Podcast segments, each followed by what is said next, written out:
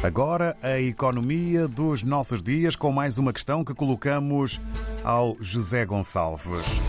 Os offshores bancários, apesar de serem uma espécie de esconderijos de dinheiro, continuam vivos e a chamar a atenção, não é? Uma poderosa empresa do offshore das Ilhas Seychelles teria criado uma rede com outras empresas ligadas a essa empresa-mãe e também um grande bloco de serviços.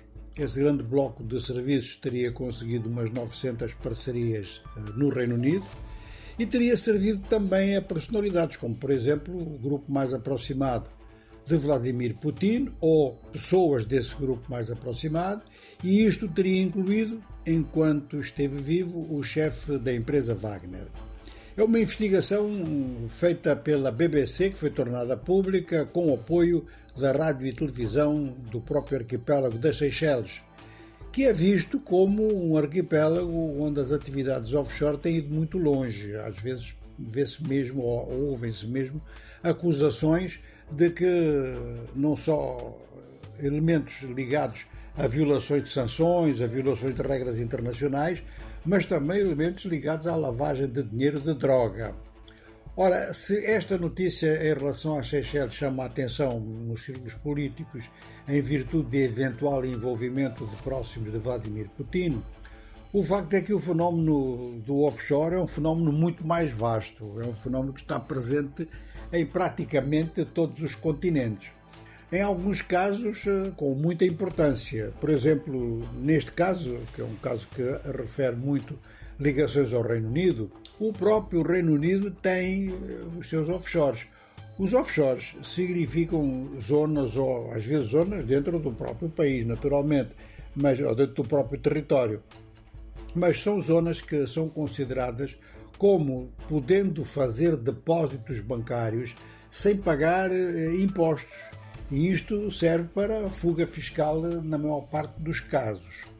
Ora, várias investigações de mídia e de justiça têm sido feitas e, alguns casos, até têm dado lugar a escândalos. Portanto, no caso do Reino Unido, podem citar-se as Ilhas Virgens Britânicas no Caribe e também Gibraltar.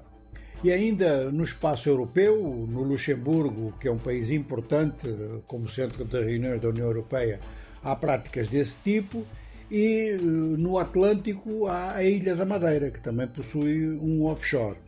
Há outros offshores que têm dado muito que falar e um deles é o da Ilha Maurício, já teve problemas inclusive em relação a Angola. Os mauricianos dizem que os depósitos eh, no seu offshore não implicam uh, fuga fiscal e que eles investigam, se houver situações desse tipo, denunciam internacionalmente. A verdade é que eh, os offshores têm sido muito condenados, tem havido muitas tentativas de os controlar ou mesmo de os anular, mas continua a ser uma área de negócios muito procurada e muito florescente. Muito obrigado. E assim ficamos a par sobre o mundo offshore no campo da economia de todo o mundo com o José Gonçalves.